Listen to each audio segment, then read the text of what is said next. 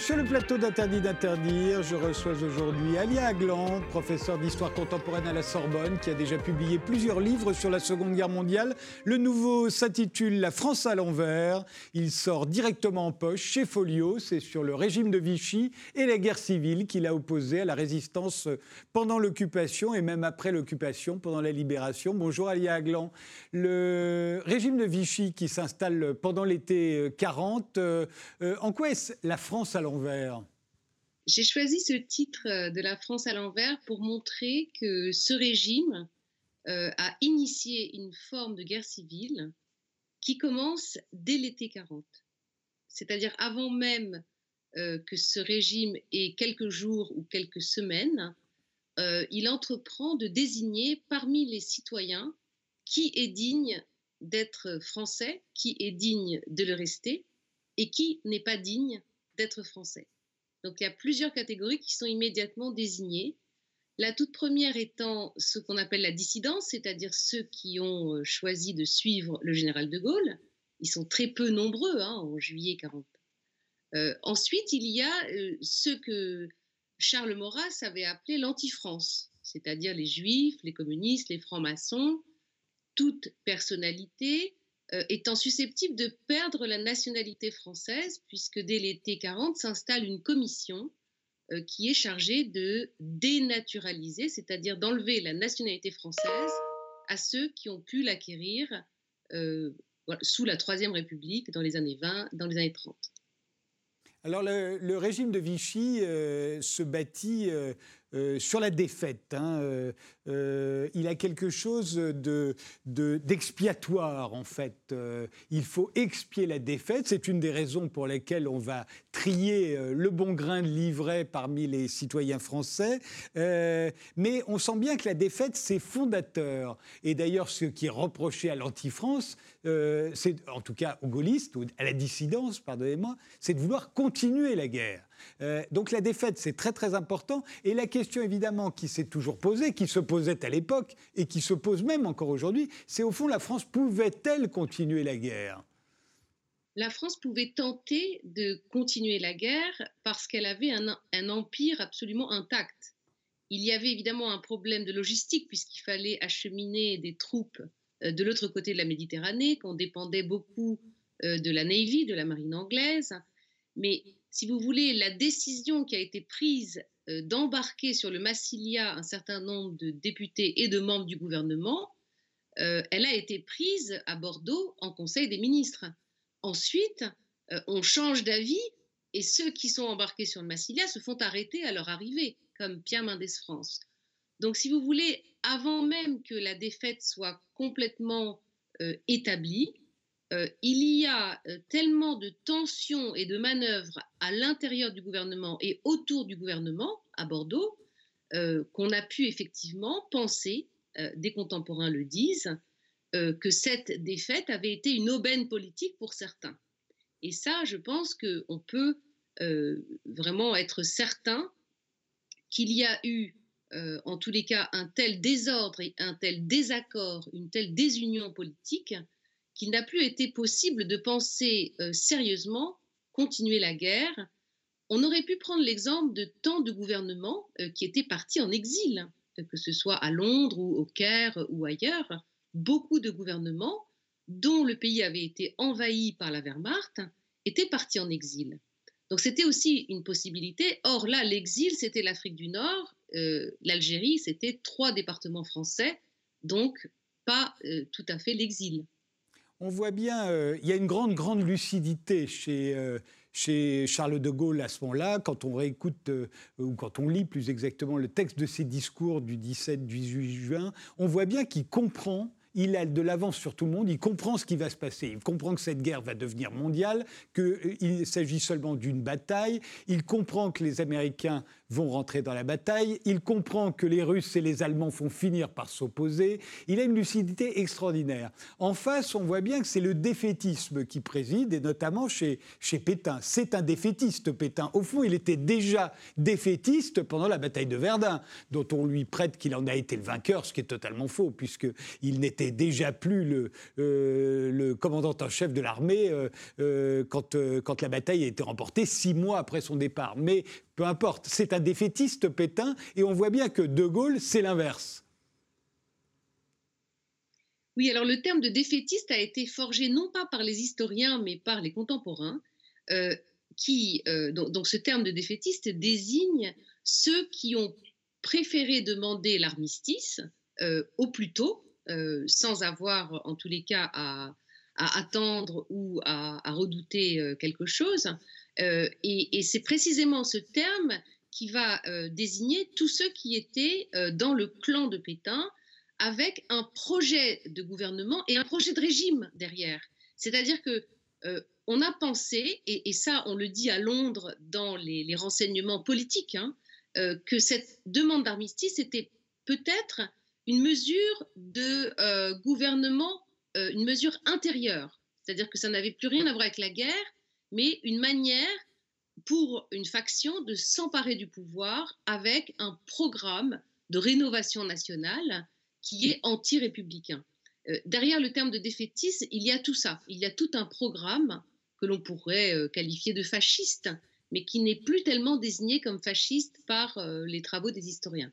Alors justement, la question du fascisme, la, question du fascisme reste une vraie question en ce qui concerne le régime de Vichy. Est-ce que c'est un régime fasciste qui s'installe à Vichy à l'été 40 avec son chef, c'est le maréchal Pétain, avec, euh, avec ses, sa, on pourrait dire ses mythes. Euh, est-ce que, c'est, euh, est-ce que ce régime est le produit de cette droite révolutionnaire dont parle Zef Stirnel dans ses travaux et où il voit l'origine du fascisme et qui serait né en France Pour vous, Alia Aglan, c'est fasciste ou c'est pas fasciste, Vichy?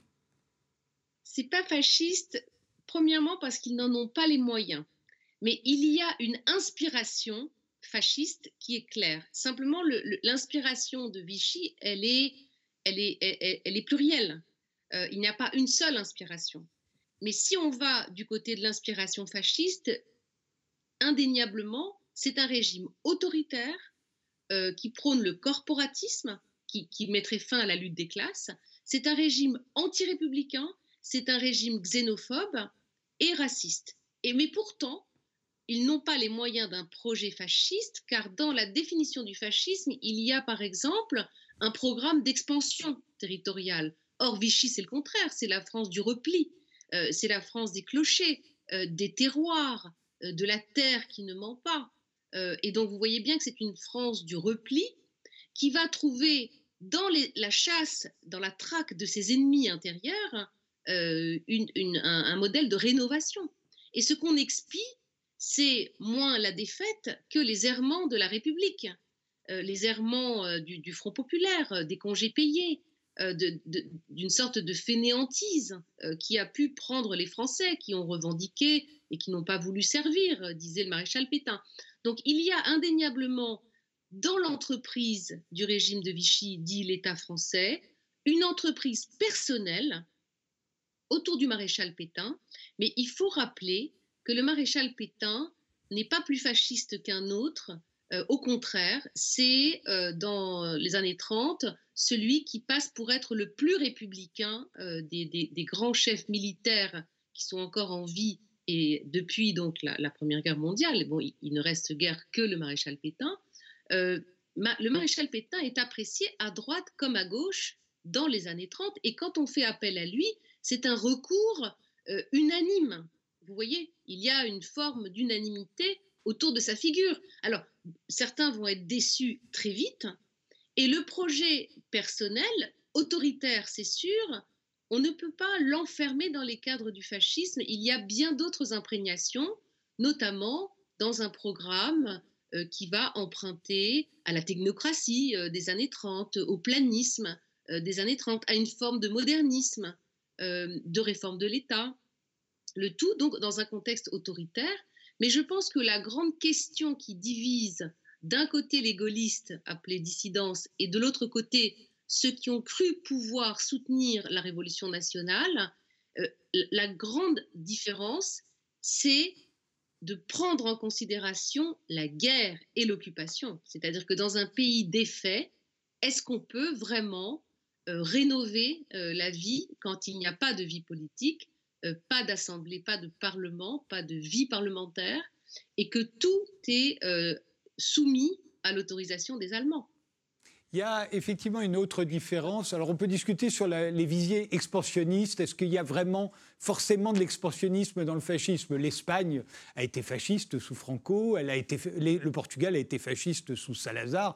Ils n'avaient pas spécialement de visée expansionniste et on pourrait discuter du fascisme au Chili sous Pinochet ou euh, au Brésil sous les militaires. Et il n'y avait pas de visée expansionniste. Mais euh, il y a une vraie différence euh, aussi euh, avec le régime entre le régime de Vichy et tous les, tous les, partis, tous les régimes fascistes, c'est qu'il n'y a pas de parti unique. Euh, y a euh, un certain nombre de partis sont interdits, mais par ailleurs, du côté des, collaborationnistes, des pro-allemands, il, y a plein de partis euh, qui vivent et qui se tirent la bourre, d'ailleurs, si je peux m'exprimer ainsi, qui critiquent d'ailleurs le régime de Vichy. Il n'y a pas de parti unique, mais c'est peut-être aussi parce qu'ils sont au pouvoir. Au fond, le maréchal Pétain n'a pas besoin d'un parti unique, il est au pouvoir. Le parti, ça sert à conquérir le pouvoir. Là, le pouvoir lui est tombé dans l'escarcelle. Oui, vous avez raison, il n'a pas besoin de parti unique et il refuse. Parce qu'en fait, ceux qu'on appelle les collaborationnistes sont ceux qui sont déçus par le régime de Vichy. Au départ, et Charles Maurras le dit, c'est une divine surprise. Mais à l'été 40, quand le maréchal refuse la fondation d'un parti unique euh, et préfère une légion euh, des, combattants français, euh, qui rassemble tous les milieux anciens combattants, toutes les associations d'anciens combattants, euh, et, qu'on appelle les yeux et les oreilles du maréchal, il préfère euh, cette, organisation, cette légion qui n'est pas armée. Hein, euh, le terme peut faire penser que c'est des militaires, pas du tout. Mais en tout cas, cette, association d'anciens combattants qui s'appelle la Légion française des combattants, il préfère cette imprégnation parce que ce sont eux qui vont être les colporteurs de la révolution nationale dans les villages. Euh, dans les régions. C'est eux qui vont euh, amener la propagande et euh, susciter l'adhésion au maréchal Pétain et à son régime. Donc vous voyez, le projet de parti unique, il est plutôt ceux des collaborationnistes qui du coup vont partir à Paris et avec les Allemands, avec le soutien financier et logistique des Allemands, vont tenir Vichy dans une forme de, oui, c'est ça, de, menace d'un contre-gouvernement qui serait euh, parisien et qui serait collaborationniste, et pour le coup vraiment fasciste, et, auto-déclaré, pro-nazi euh, et, clairement fasciste, donc dans une alliance totale avec euh, l'Allemagne nazie. Donc c'est pour ça aussi que le régime de révolution nationale d'État français se démarque d'une certaine manière de ces extrêmes, puisque ceux qui vont euh, échouer à établir un parti unique et qui vont le réclamer sans arrêt vont partir à Paris et devenir des collaborationnistes que les Allemands euh, vont euh, aussi soigneusement diviser parce que les Allemands non plus ne veulent pas d'un parti unique. Ils seraient nationalistes. Ce parti fasciste français, il serait nationaliste. Donc ça redonnerait à la France une unité que les occupants ne veulent pas, ni dans son territoire, ni dans son programme politique, euh, ni dans son existence. Alors le régime de Vichy, euh, avec le maréchal Pétain à sa tête, euh, il est contre la Révolution française et contre son héritage, il est contre les Lumières, il est contre la démocratie libérale, il est pour établir une sorte de nation organique, hein, comme un corps qu'il faudrait assainir en se débarrassant de ce que Charles Maurras appelait l'anti-France. Il y a je disais, c'est une société fondée sur des mythes. La race française, la France éternelle, euh, la terre qui ne ment pas, euh, le travail, la famille, euh, la patrie, c'est un mythe aussi, puisqu'on sait bien que la France n'a pas toujours été ce à quoi elle ressemble. Donc tout ça sont des mythes qui sont construits. et puis il y a, y a un personnage qui tranche pour moi avec l'ensemble, c'est Pierre Laval, qui, est le, qui a été président du Conseil, qui est un ancien socialiste. Alors effectivement, lui, euh, il est, on peut le trouver très antipathique, Pierre Laval, mais il n'a pas du tout la tête de l'emploi à la tête d'un régime fasciste. Il suffit de voir Pierre Laval pour se dire tiens, c'est beaucoup plus compliqué que ça. Parce que Pierre Laval, ça a été un président du Conseil, c'est un homme politique auquel les Français sont très très habitués, qui n'est pas fondamentalement différent de tous les autres. On l'appelle le maquignon, comme s'il cessait de marchander. C'est ce qui fait euh, Laval euh, euh, entre Pétain et les Allemands. c'est un maquignon pour vous? Pierre Laval est un égaré de la politique et je, pense euh, mieux comprendre le personnage si on, essaye de voir qu'il tient euh, au pouvoir, il tient à rester au pouvoir, ce qui, ce qui explique son, entêtement à ne pas euh, voir que, que, les compromis qu'il croit faire sont des compromissions. Mais Pierre Laval, on ne comprend pas son heure de gloire sous l'occupation sans savoir les liens qu'il a avec Otto Abetz. Et on a des travaux d'historiens qui montrent bien que ces liens sont antérieurs à la guerre. Euh, Otto Abetz, l'ambassadeur, lui aussi mène un jeu politique. Et c'est le duo euh, Otto Abetz-Pierre Laval qui explique la, grâce ou la disgrâce de l'un et de l'autre euh, ensemble. mais Pierre Laval est un authentique politicien qui voit son heure de gloire arriver euh, et qui tient tellement au pouvoir qu'il ne le laissera jamais et qu'il essaye encore de rester dans une sorte de normalité parlementaire alors que les Alliés euh, ont débarqué en Normandie. Euh, il essaye encore des combinaisons politiques. Je pense que ce qui caractérise Laval, c'est vraiment cette habileté politique qui, fait qu'on l'appelle le maquignon, mais un extrême aveuglement quant à la euh, euh, situation internationale. Euh, donc ce sont des Français qui vont rester entre eux à négocier des postes, des, des, situations de pouvoir, alors que le monde entier est en guerre. C'est vraiment là l'erreur politique de Pierre Laval, qui était un authentique républicain. En tous les cas, il a été de toutes les combinaisons politiques et, des postes politiques très importants de président du Conseil dans les années 30, c'est lui aussi qui avait trouvé cette espèce de parade euh, contre Hitler qui consistait à faire alliance avec Mussolini. Hein, Jusqu'en 1935, c'est le fond de Streza euh, qui va euh, craquer avec la guerre d'Éthiopie. Mais en tous les cas, Pierre Laval n'est absolument pas susceptible d'adhérer ni au fascisme, ni encore moins au nazisme. Et, mais, c'est le Otto Abetz, il faut le rappeler, c'était l'ambassadeur euh, euh, d'Allemagne euh, en France. Hein, installé rue de Lille et qui était dans les comités France-Allemagne de réconciliation, de rapprochement franco-allemand dans l'entre-deux-guerres. Donc c'était d'authentiques militants européistes d'une certaine manière et qui, et, qui devaient, dans les, voilà, dans les années 30, essayer de mener une forme de, voilà, de, discours franco-allemands pour rompre avec le cycle des guerres euh, franco-allemandes depuis 1870. Et c'est autour de ces réseaux euh, Allemagne que la collaboration va s'épanouir aussi, parce qu'ils se connaissent déjà. C'est des réseaux qui sont déjà établis.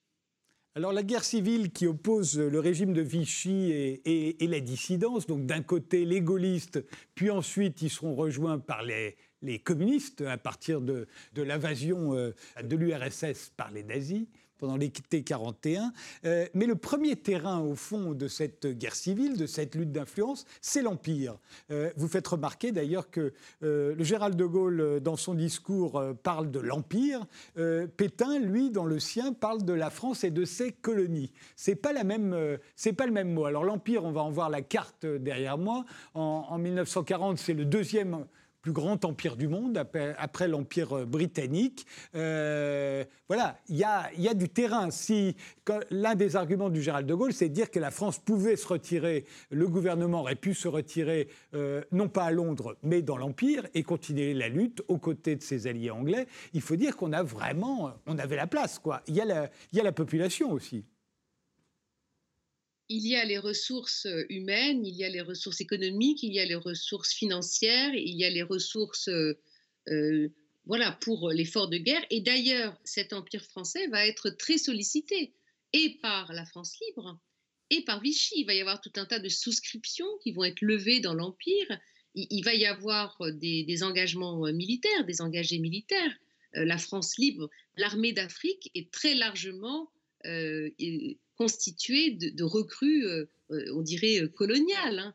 Hein. donc il y a les immenses ressources de l'Empire, et De Gaulle, qui a une vue large, a compris, c'est pas le seul à le dire à l'époque, hein, en tous les cas c'est sa voix qui a, qui a porté et qui, nous est parvenue, que l'Empire français était, oui, le second euh, empire, euh, la, puissance mondiale après euh, l'Empire britannique. Et donc, si vous voulez, il, était question de continuer la guerre dans l'Empire, mais d'une certaine manière, la guerre a été continuée dans l'Empire parce que toutes les lois discriminatoires de Vichy s'appliquent à l'Empire. Donc, pour ce qui est de diviser hein, ce que j'appelle la guerre civile et de faire le tri entre les citoyens, toutes les lois discriminatoires antisémites s'appliquent à l'Empire. Vous voyez par exemple que euh, les Juifs d'Algérie sont les seuls à perdre leur nationalité française euh, en, masse, tous ensemble. C'est les seuls qui perdent, euh, non pas individuellement leur nationalité, mais en groupe. parce que ça, c'était possible avec un décret-loi de, Vichy. Vous savez, les lois de Vichy, c'est des, ministres qui font rédiger ou qui rédigent, qui signent. Le maréchal Pétain signe, Pierre Laval signe. Il n'y a pas d'Assemblée nationale qui va examiner la loi. Il n'y a plus de Parlement. Donc vous voyez ce, que valent ces lois euh, en termes démocratiques, pas grand-chose. Par contre, elles se sont appliquées au fin fond de l'Indochine française. Donc il a fallu trouver euh, un industriel juif qui n'avait plus le droit d'exercer son métier, mais on, on, est allé le chercher au fin fond de l'Indochine. Et donc ne me dites pas que les nazis étaient en Indochine. Et, dans le cas de l'Algérie, euh, les, lois euh, anti-juives euh, ont continué de s'appliquer alors même que les Américains avaient débarqué en Algérie. Ça va continuer encore de, s'appliquer pendant quelques mois. Ah oui, oui, pendant de trop longs mois. Et, le général de Gaulle a été intransigeant là-dessus. Et ça faisait partie d'ailleurs de sa querelle avec le général Giraud. c'est que pour lui, le débarquement en Afrique du Nord n'avait libéré personne, puisque après, euh, ça, après, ça a été euh, Darlan qui a été reconnu comme euh, l'autorité par les Américains, puis le général Giraud. Et ni sous Darlan ni sous Giraud, il n'a été touché à, tout l'arsenal répressif, xénophobe et antisémite de l'État français. Et, et, De Gaulle a insisté pour que ces lois soient invalidées mais ça a pris effectivement au moins six mois après l'opération Torche.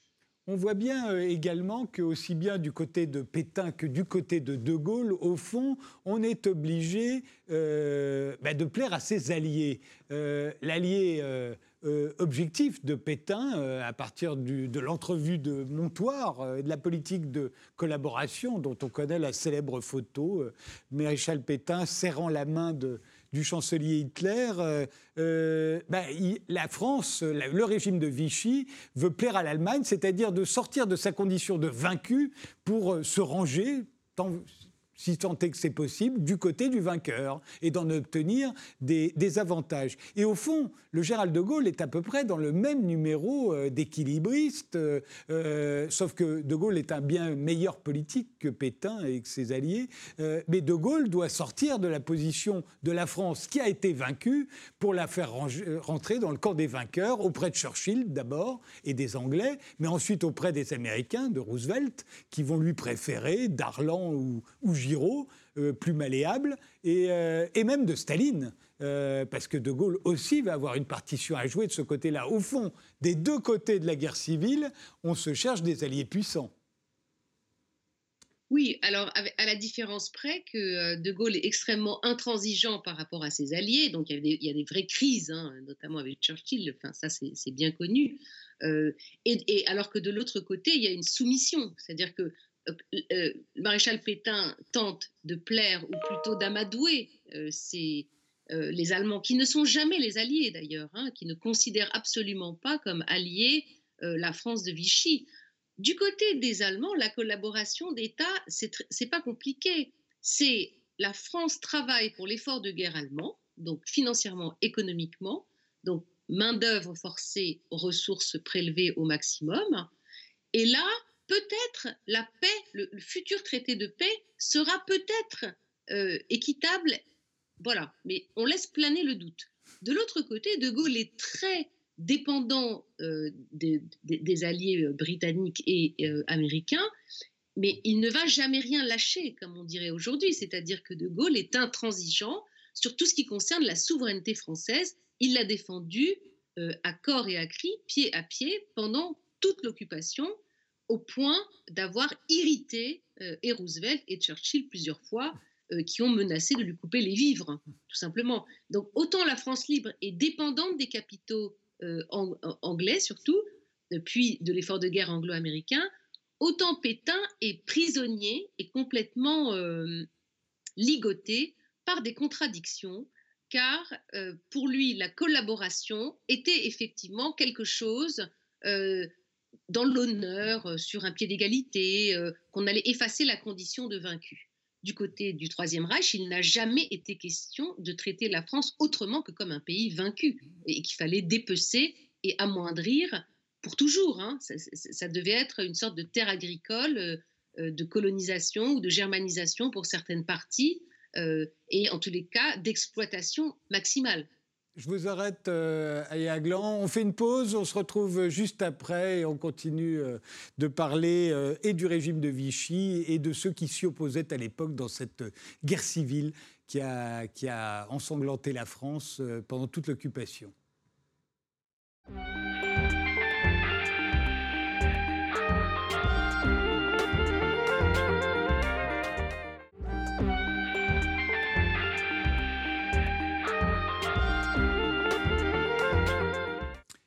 Nous reprenons cette émission avec Alia Aglan qui vient de publier directement en poche chez Folio La France à l'envers, la guerre de Vichy, 1940-1945. Euh, cette guerre, c'est une guerre civile hein, qui oppose euh, le régime de Vichy à la résistance euh, et qui va continuer même euh, après la libération, puisqu'il y aura l'épuration. Euh, euh, dans les, caractéristiques de Vichy, il y a vraiment, il me semble, c'est ce que j'ai ressenti en lisant votre livre, une lutte contre l'individu, contre l'individualisme. Alors aussi bien contre le capitalisme libéral, Vichy institue une sorte de capitalisme dirigé, un corporatisme également qui, va, euh, qui est censé mettre fin à la lutte des classes, mais au fond c'est toujours l'initiative individuelle, l'individu qui est dans le collimateur, y compris le matérialisme euh, qu'auraient pu euh, défendre les marxistes par exemple. Vichy c'est vraiment autre chose. Hein.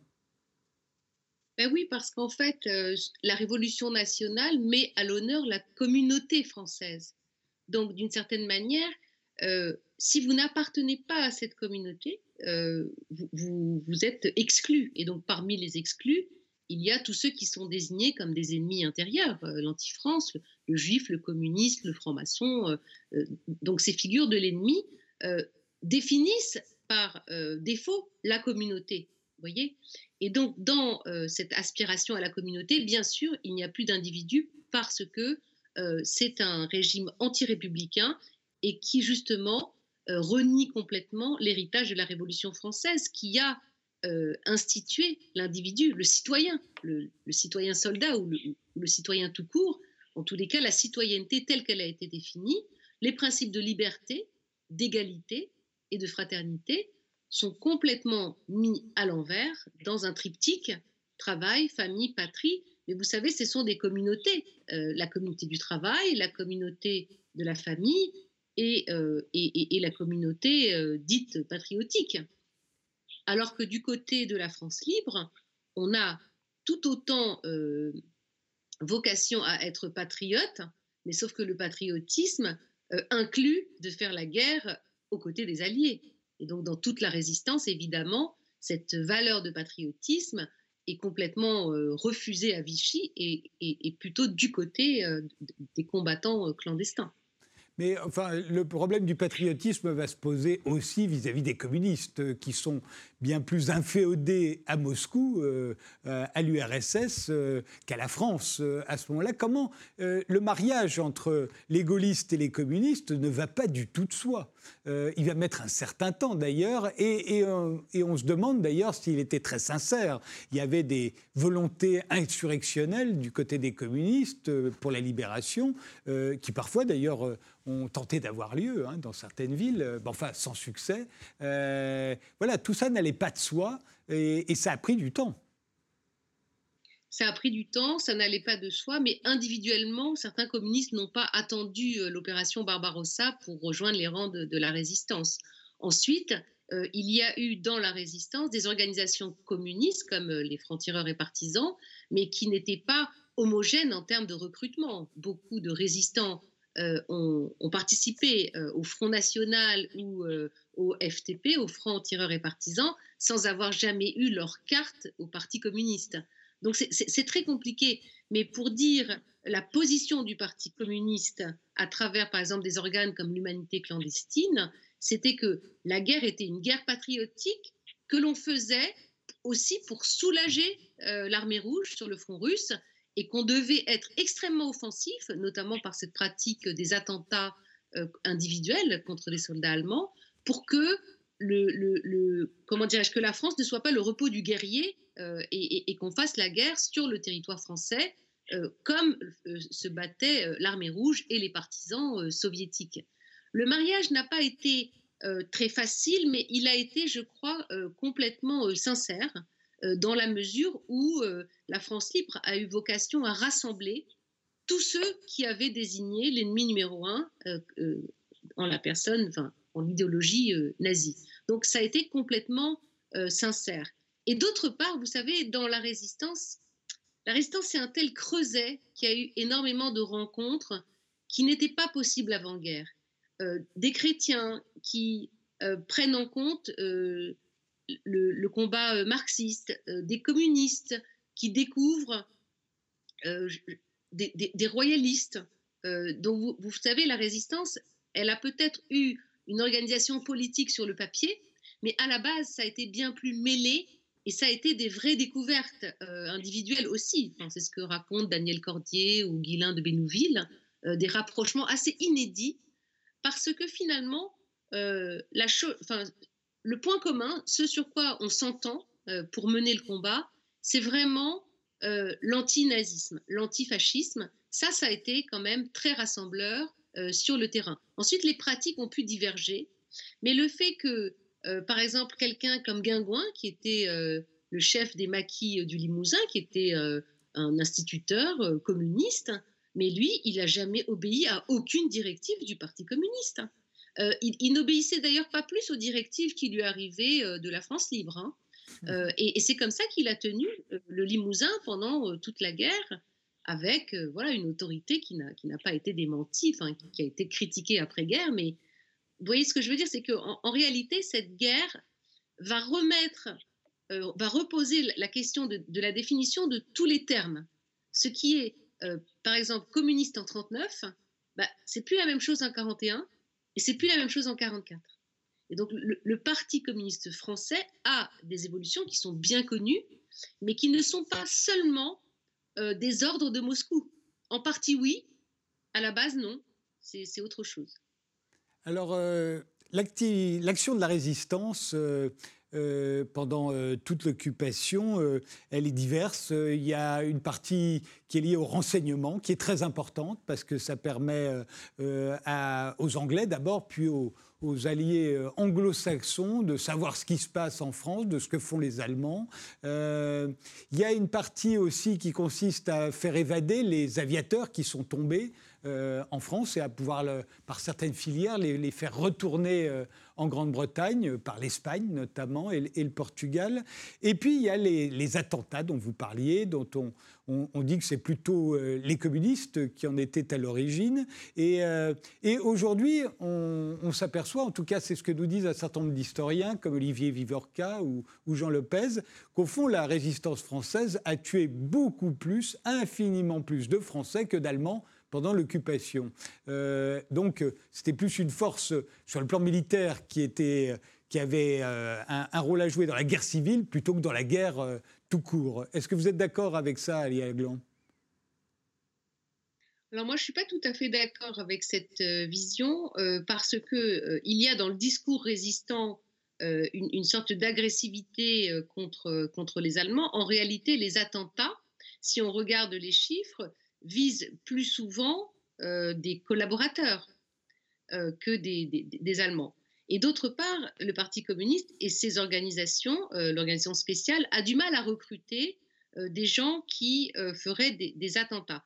Si on compare avec les autres résistances, on voit la même chose, à savoir que prime finalement la haine de l'ennemi intime, c'est-à-dire le collaborateur, et dans certaines régions, on va avoir des triangulations terribles où des miliciens vont donner des renseignements pour que les Allemands les trouvent.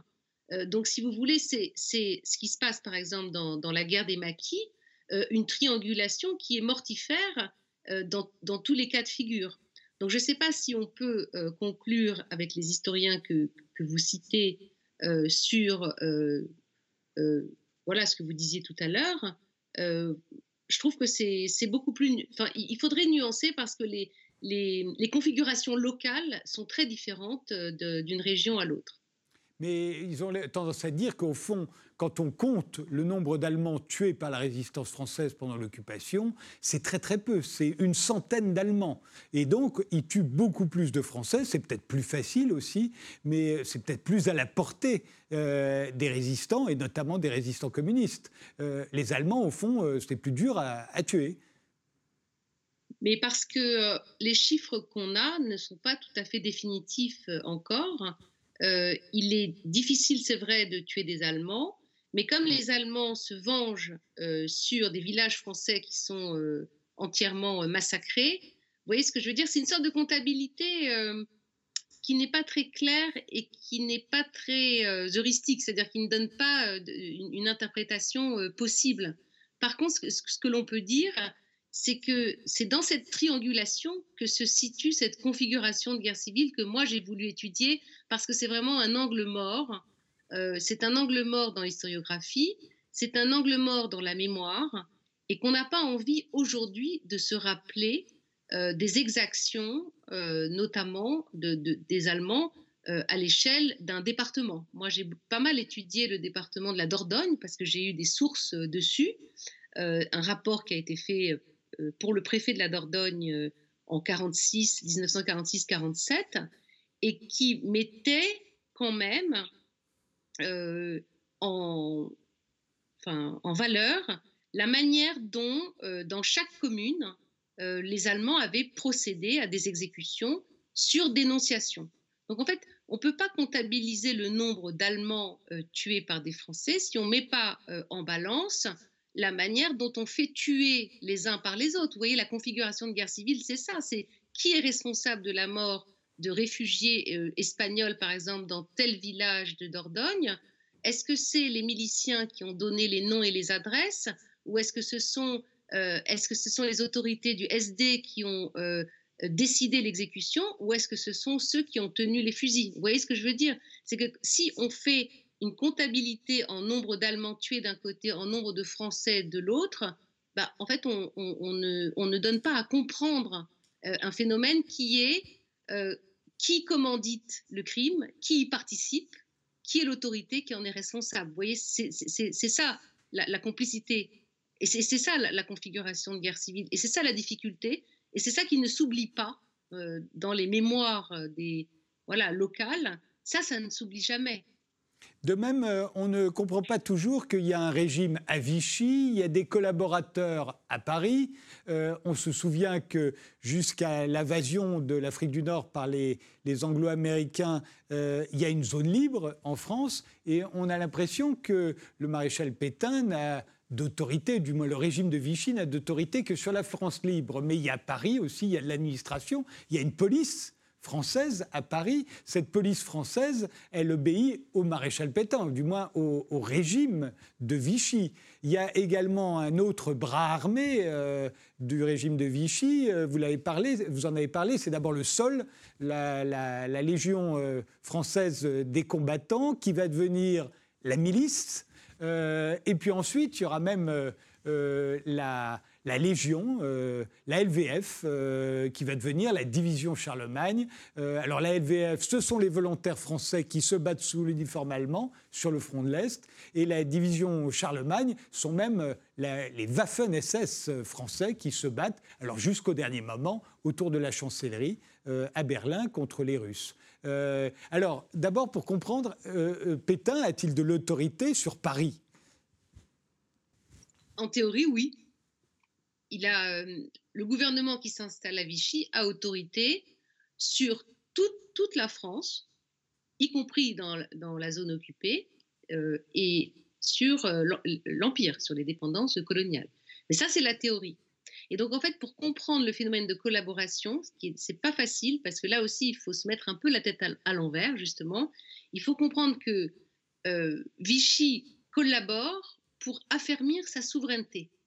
C'est pas si facile à comprendre comme ça, parce qu'on se dit, mais c ça va pas bien. Si, c'est exactement euh, une souveraineté qui est faible, et donc on doit, par exemple, procéder euh, aux arrestations c'est le gouvernement français qui va procéder, la police française qui procède aux arrestations, non pas parce qu'ils sont spécialement euh, nazis, c'est parce qu'ils gardent ainsi leur autorité.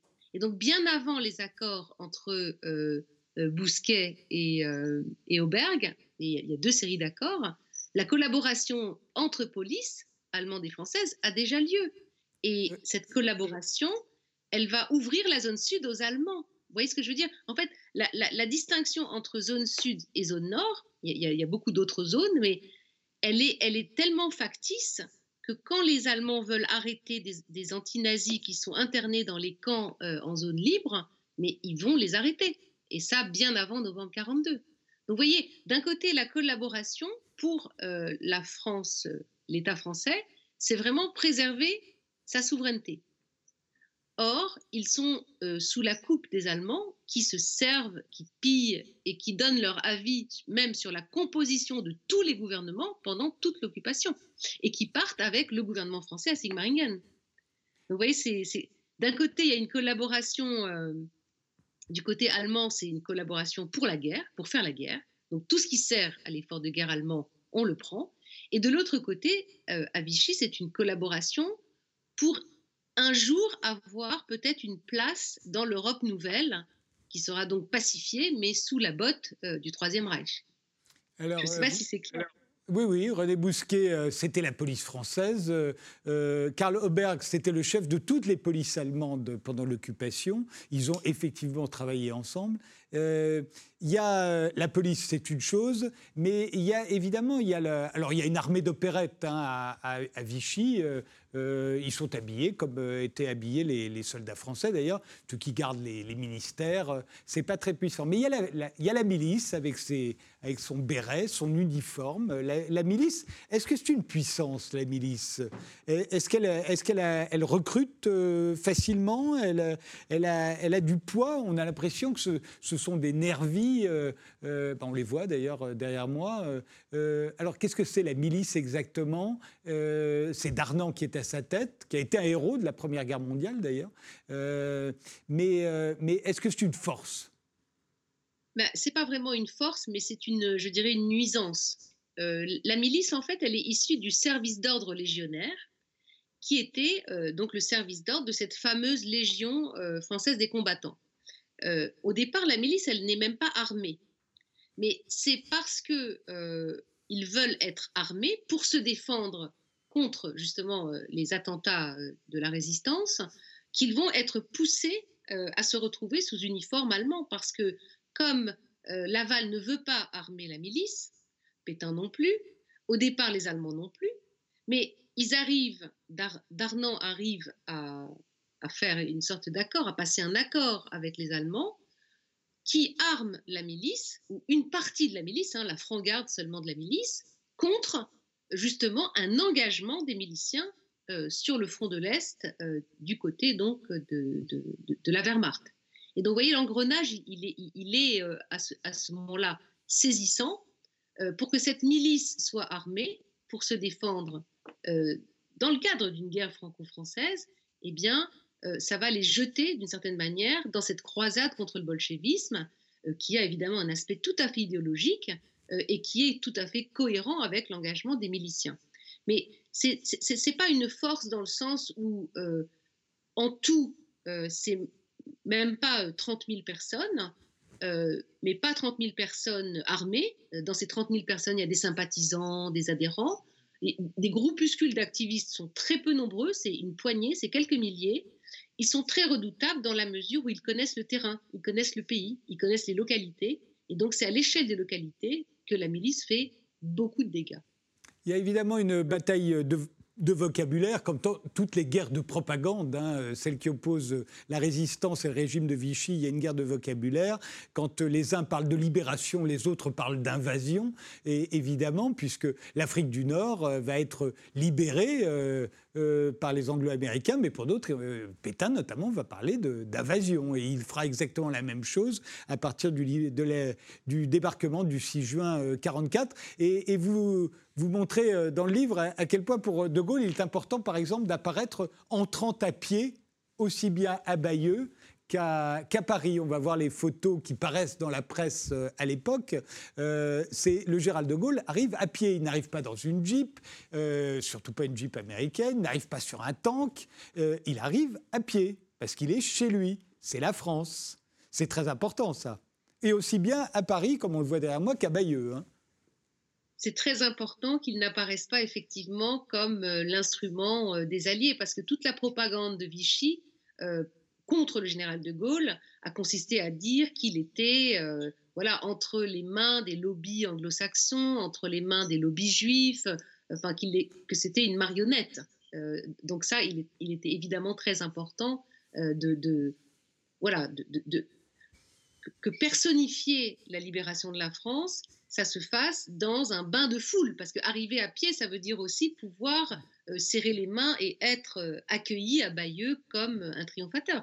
Mais De Gaulle, il doit à la fois se défier euh, de cette propagande de Vichy, mais il doit aussi se défier de tout acte qui, le laisserait voilà, prisonnier des, Anglo-Américains. Et Bayeux, c'est très important parce que il y a tout un remplacement euh, de tous les cadres euh, de l'administration de Vichy qui se fait en même temps que l'arrivée de De Gaulle, hein, parce qu'il est euh, précédé par les représentants de la République, hein, les, délégués militaires de, de qui vont voilà, prendre la relève des pouvoirs, défaire les préfets qui étaient trop vichysois et établir un semblant, en tous les cas, d'administration alternative et, et, qui serait ni américaine ni britannique. Il y a de même un autre effet de miroir à la fin, le régime de Vichy et toute la, toute la, clique collaborationniste, au fond, se retrouve à Sigmaringen, en Allemagne. Euh, euh, dans, euh, Louis-Ferdinand Céline l'a raconté dans, dans, un livre célèbre, D'un château l'autre. Ils sont dans ce vieux château des Hohenzollern. Et évidemment, il y a un effet miroir avec De Gaulle, au début, à Londres, tout seul, et, et, même Maurice Torres, tout seul à Moscou. Euh, puisqu'on se souvient que Torres a déserté euh, en 1939 et, a, rejoint l'Union soviétique et on l'a gardé là, euh, vivant, en attendant, en attendant qu'il puisse revenir en France. comme là, les, les collaborateurs, alors pour certains, imaginent qu'ils vont peut-être revenir en France si l'Allemagne finit par gagner la guerre, mais déjà plus personne n'y croit beaucoup à ce moment-là. Ah bah, sauf eux, hein, sauf Ils y croient quand même, vous pensez? Oui. Ah oui, jusqu'au dernier moment. Alors, c'est vrai que Sigmaringen, ça paraît euh, être euh, voilà, une sorte de désastre euh, d'opérette. Enfin, c'est assez sinistre. Hein, et, en, plus, ils n'arrêtent pas de se disputer entre eux. Il y a pas mal de, travaux là-dessus. et puis autour, il y a quelqu'un qui attend son heure. C'est Doriot. Finalement, Doriot était le seul qui était un peu considéré comme sérieusement fasciste par les Allemands. Alors que, ancien communiste, hein, Doriot, hein, ancien communiste, fondateur du PPF. Euh, qui sera fusillé. Euh, de Gaulle lui refusera sa grâce parce que, paraît-il, euh, il l'a vu sur une photo en uniforme allemand. Alors Doriot n'est pas fusillé, hein. il, meurt ah dans un accident. il meurt, oui, oui, je confonds avec Brasillac. Et c'est Brasillac la photo. Oui, oui, bien sûr, il meurt, sa voiture est, mitraillée, je crois, hein, c'est ça. Voilà. Et, donc Doriot est le seul qui est, alors à côté de Sigmaringen, pas vraiment Sigmaringen, mais qui croit réellement qu'on fait euh, ben, de la résistance, euh, c'est-à-dire comme De Gaulle a fait, euh, on envoie pas mal de discours sur des postes de propagande. On va même envoyer des, corps francs faire des coups de main de l'autre côté de la frontière. On, on, imagine pouvoir envoyer des saboteurs, recruter des parachutistes, etc pour faire effectivement comme De Gaulle. Alors aujourd'hui, ça nous fait sourire, mais je pense que certains y croyaient, enfin une poignée en tous les cas, euh, ont pu croire autour de Doriot pouvoir un jour reprendre le pouvoir. Vous savez, la foi dans le Troisième Reich, elle est inextinguible. Hein. Enfin, jusqu'aux dernières heures du Reich, euh, beaucoup de, fanatiques pensent que le Troisième Reich va pouvoir, grâce à des armes secrètes, euh, gagner la guerre notamment les V1, les V2 et, toutes sortes de, fantasmes d'armes, peut-être avec des têtes nucléaires, qui euh, renverseraient donc le, sort des armes. Enfin, il y a en France euh, l'épuration. Euh, alors, on, est généralement d'accord pour dire qu'elle a plus volontiers frappé les femmes, d'abord, qui avaient eu la mauvaise idée de coucher avec des Allemands, mais ensuite les intellectuels, plutôt que les, les patrons, euh, les magistrats euh, ou la police. Euh, vous êtes d'accord? Bah, dans la synthèse que j'ai faite d'après les travaux des autres, il est, il est, très évident que les intellectuels sont les premiers qui passent en jugement, d'abord parce qu'on a des traces de leurs opinions, ils ont écrit, donc ça c'est immédiatement disponible pour un processus judiciaire. Ensuite, je trouve qu'il faut nuancer l'idée que l'épuration a peu touché les patrons, euh, parce qu'il y a des cas de figure extrêmement euh, différents et là aussi ce sont des, cas individuels. Euh, ce qu'on peut dire, c'est que de toute façon, cette épuration n'a fait que sanctionner le zèle et, c'est ce qui apparaît vraiment des travaux les plus récents. C'est-à-dire que si, bien sûr, on a pu se jeter sur des femmes ou sur des, des, personnalités taxées d'homosexuels qu'on a accusées d'avoir couché avec l'ennemi, ce qui est certain, c'est que cette justice n'a pu prendre en compte que les cas extrêmement zélés euh, euh, d'intelligence avec l'ennemi, hein, puisque c'est de ça qu'il s'agit de, juger. Et que euh, petit à petit, les sanctions ont été révisées à la baisse, ont été beaucoup atténuées, mais qu'on a quand même beaucoup exécuté dans la France de, de post-45. Merci euh, Alia Aglan. Euh, je rappelle que votre livre s'intitule La France à l'envers. Euh, il paraît directement en poche chez Folio. Merci de nous avoir suivis et rendez-vous au prochain numéro. Merci à vous.